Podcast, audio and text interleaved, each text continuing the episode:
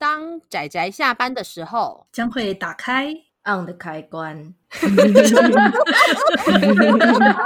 仔仔下班中 on。各位听友，大家好，欢迎收听仔仔下班中，我是大酸梅，我是趴趴熊。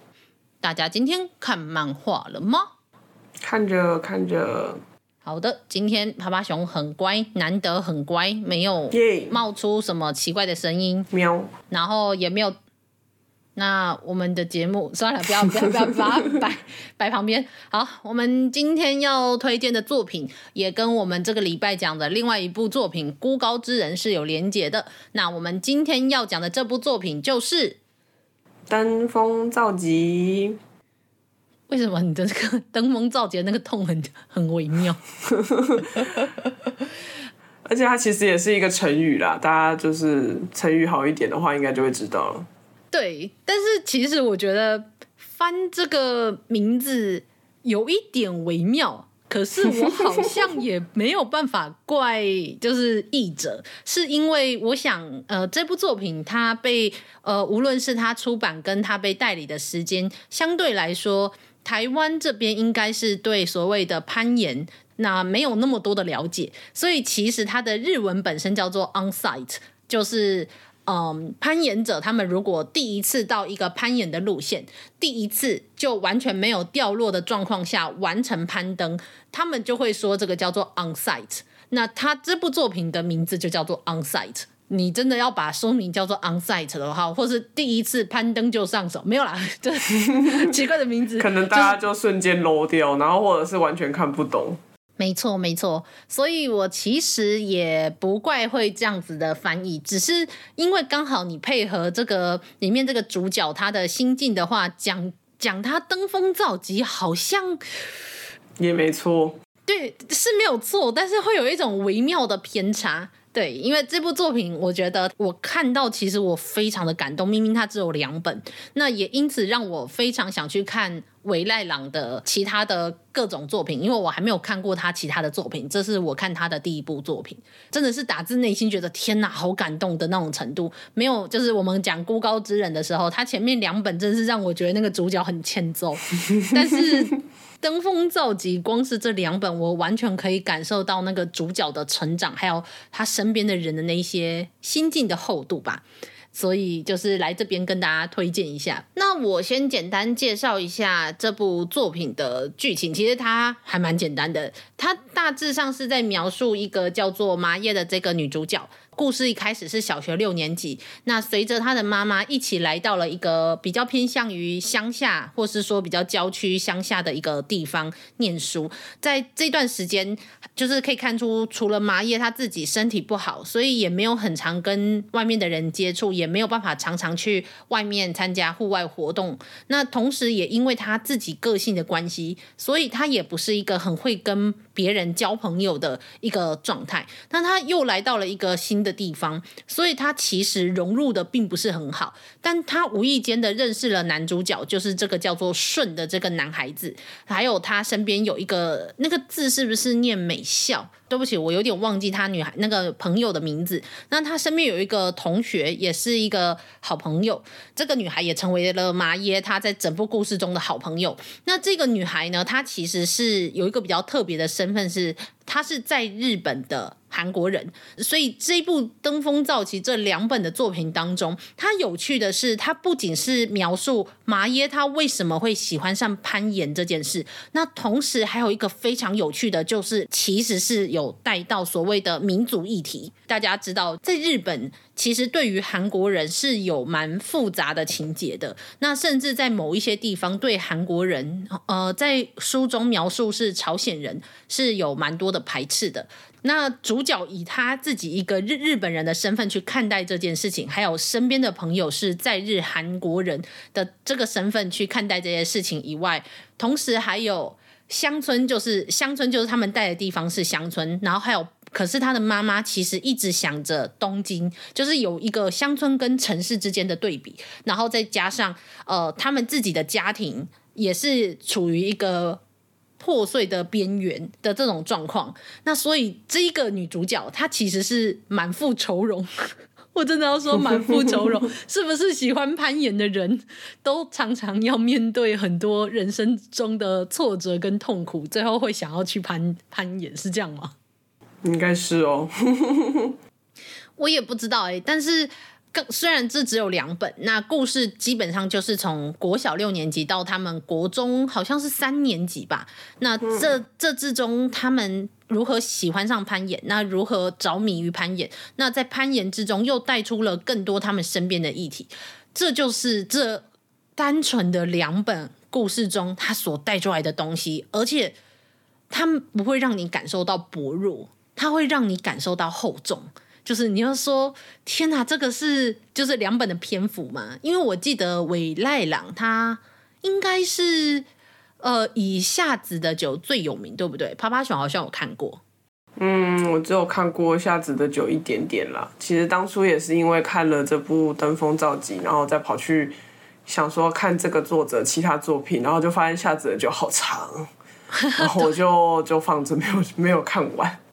我我也是看完《登峰造极》之后，真的会很想去看，真的会很想去看他其他作品的，因为听说夏子的酒是呃在《登峰造极》之前连载的作品，那我可以想象出来，就是他当初连夏子的酒都这么有名的话，那么连他比较不有名的《登峰造极》都可以画得这么好，那我真的很期待去看夏子的酒。《登峰造极》最有趣的应该还是在。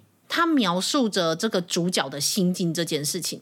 女主角她从一个完全连单体向上都做不到的一个动作的一个体弱的女孩子，最后如何成为一个非常优秀的攀岩者，这件事情真的是让我觉得不可思议。她还碰到了她的好朋友，就是男主角顺，跟他一起攀岩这件事。那男顺他是一个体能其实相当好的男孩子。嗯，而且他在里面很会踢足球，那大家就会觉得说，那开始学攀岩的时候，一定是顺，就是会比较会比较优秀，你知道吗？就大家就会想说，会运动的人应该会其他运动也很快，但相对来说，竟然是女主角学的比较快，所以我才意识到一件事，就是我之前好像在孤高之人有跟大家讲过。攀岩好像其实除了你要有一定的体能以外，其实最重要的应该还是你的平衡感这件事情，就是你如何可以借由你的力量，然后跟找出你要往上攀的那个路线。我听说那也需要想象力。对啊，其实，在那个登前进吧登山少女里面也是，因为里面那个很怕高的小葵，她就是被朋友带去那个暴石场看。那个抱石的那个过程，然后后来他也自己尝试了上去。其实他是那种标准的，就是觉得说，哦，他就是去找那个就是目标嘛，然后就一个一个上去之后，他就觉得，哦，也是蛮真的蛮有趣的，然后上得去下不来。就是因为他只要一往下看，他就开始就是你只要没有意识到，其实他可以一直爬上去，但是一一旦意识到下面有多高，他就瞬间害怕，不敢下去。欸，对啊，我一直就是当我看到《登峰造极》里面有一幕是，就是女主角爬上那个攀岩的路线，因为她身上有那个安全绳嘛，所以她就是放开，让她的脚直接就是垂直于那个岩壁。嗯，我也记得那一幕。对啊，那时候看起来很热血，对吧？我就想说，如果是我的话。我一定会脚软。虽虽然说是往上看也没有错，但是因为这个时候的那个畅快感，你知道，就是你可以看到底下那个高度，然后你跨越了这个困难。通常我想，应该攀岩攀到一个高度的重点，应该还是会想要看看自己走过的路嘛。那我就想说，你无法回头。对，我只能够看天空的那一种。攀岩应该我。应该是做不太到啦，就是尤其我看到那个高度，我真的会。如果是室内的抱石场，也许你可以试试看，因为毕竟它是下面也有软垫，也不用像那个 感觉这个悬崖真的是有点挑战性。我觉得虽然我没有到很怕高，但是这次我看那一画也是看那个画面，觉得哇，看起来好畅快哦，但我应该不行，是不是？然后其实老实说，因为我刚看完那个《三难特工队》，然后再来看这一部。再再来看到这一个画面，因为我把那个画面拍照下来，我有看到那个画面。再次看到这个画面的时候，内心真的飘出啊，《山难特工队》里面那个想要感受山中的风 那个感觉，跟这一部好像好了，这一部我比较可以接受，这一部我比较感受到他那个一步一步上去，然后我仿佛也都感觉到那个风。可是圣诞特工队，我就是要 diss 他，对吧？我我也要 diss 他，真的拜托大家还是好好戴安全帽，拜托。没有啦，没有啦，我知道为什么，因为你知道，就是毕竟还是要要有山难，是这样吗？不然没有山难的话，他们这一部漫画怎么画？所以里面的主角。包括主角跟他们旁边的人，他们都很努力的去造成灾难。拜托不要，真的不要，好不好？但是登峰造极，就是我觉得他真的是非常有趣的。除了讲讲述女女主角心境的描写，然后融入了就是我刚刚说的什么国族国族的冲突，然后到那种城市与乡村的冲突，然后家庭与梦想的冲突，那还有包括到就是。嗯，女主角在这之间，她一直她也有不断的想着，就是攀岩这件事情对她来说是什么东西。那到了两本的完结的时候，她才意识到，就是为什么，就是为什么她要来攀岩，就是她攀岩的目标到底是什么这件事。然后我就觉得很感动。还有包括到男主角之间，虽然隐约可以看出有有一点点的你知道暧昧情愫在。但我个人其实非常喜欢他们的关系，因为他不是一个硬是想要把他们凑对的那种感觉，而是一种他们都很喜欢攀岩这件事情，然后他们也是见证着彼此去做到一些事情的那个特别的人，所以他们对彼此的关系还有那一份情谊是非常真挚的。真的是惺惺相惜，两小无猜，所谓的两小无猜那种感觉。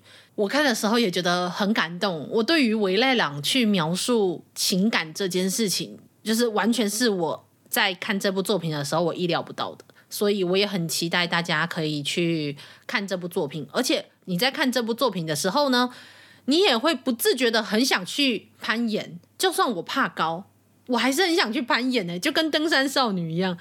看着看着就想去登山呢，所以我要在这里吐槽趴趴熊一件事情，就是我们我们两个预计十月的时候要去日本玩，这个家伙他竟然在我说要去日本的度假行程中排了四天要爬山哦，什么东西？虽然说爬山也不是不能当做度假行程啊，但是 说好的度假呢？好啦，没关系，就是希望到时候，呃，到时候我们可以来跟大家分享一下我们就是爬山的心情，然后还有爬山的过程，还有我们朝圣的过程，我们很期待，我们自己是很期待啦。嗯，然后另外就是要说这部《登峰造极》，因为早就已经绝版了。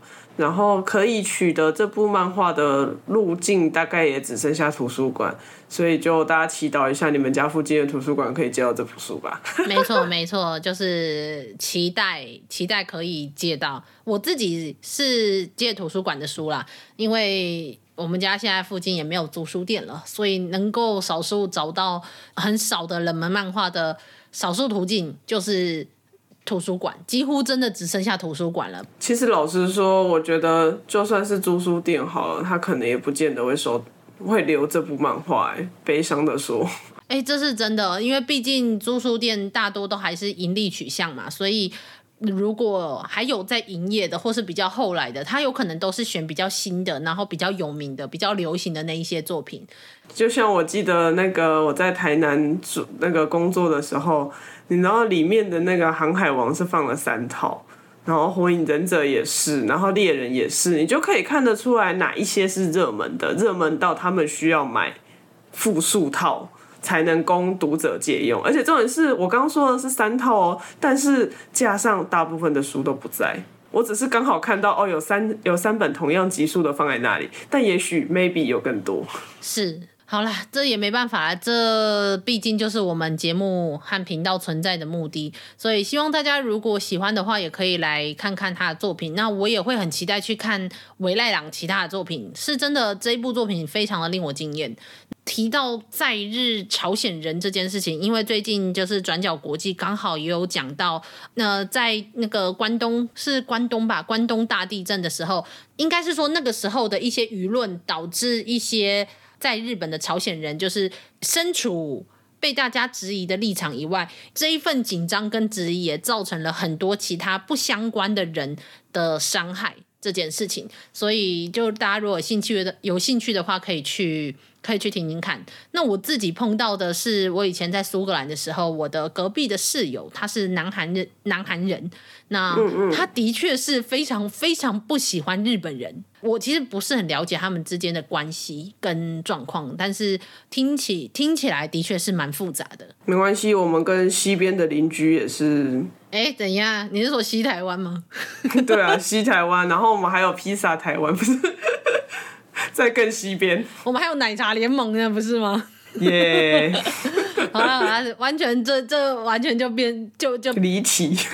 对对对，但是因为为什么要提这个？是因为我认为在这部作品中，他虽然没有用非常多的篇幅，但是他提到的每一个，你都会让读者有非常多值得思考的空间。我对于他的这部分的掌握，我觉得非常惊艳。然后同时还有描述乡村跟。都市，然后还有包括呃主角的妈妈和就是他家庭跟梦想这之间，他有好多的冲突跟对立，那都融合在两本的篇幅之间，然后在同时又描述这两个男女主角的成长，我觉得真的是天哪，就是要用我不知道他那时候到底已经有连载多少年的经验，可是这个精炼感，这个洗练感太不可思议了，我非常推荐大家去好好的看看这部作品。好啦，那么我们莫名其妙也讲太多。我们今天应该可以说是登山月，就是因为山在那里的这个小小企划的最后一集了。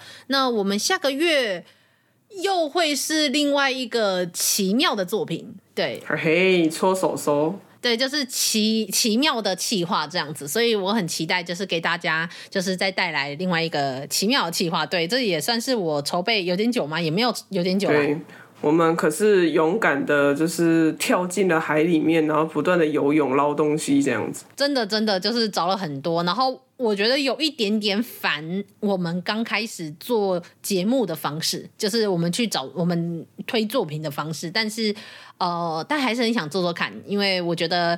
有一点特别，然后也很多东西值得拿来跟大家推广。那一样推广好作品仍然是我们的初衷，这件事情倒是不会变。对，嗯、好的，那么大家今天我们的节目就到这里告一段落。希望大家喜欢我们这个月的计划，就叫做“因为山在那里”。那也导致我最后看了看之后，也莫名的很想去爬山。耶、yeah. 啊，爬山就好了，可能攀岩再看看。但我有点想去练暴食了，是真的。没有时间呢。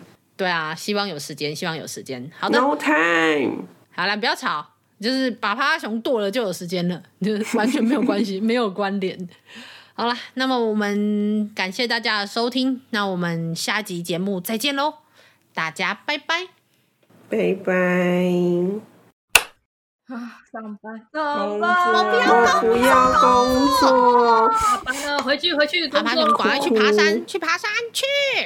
快去爬山！有什么好弄的？我们不是就要去爬山了吗？说的也是哈。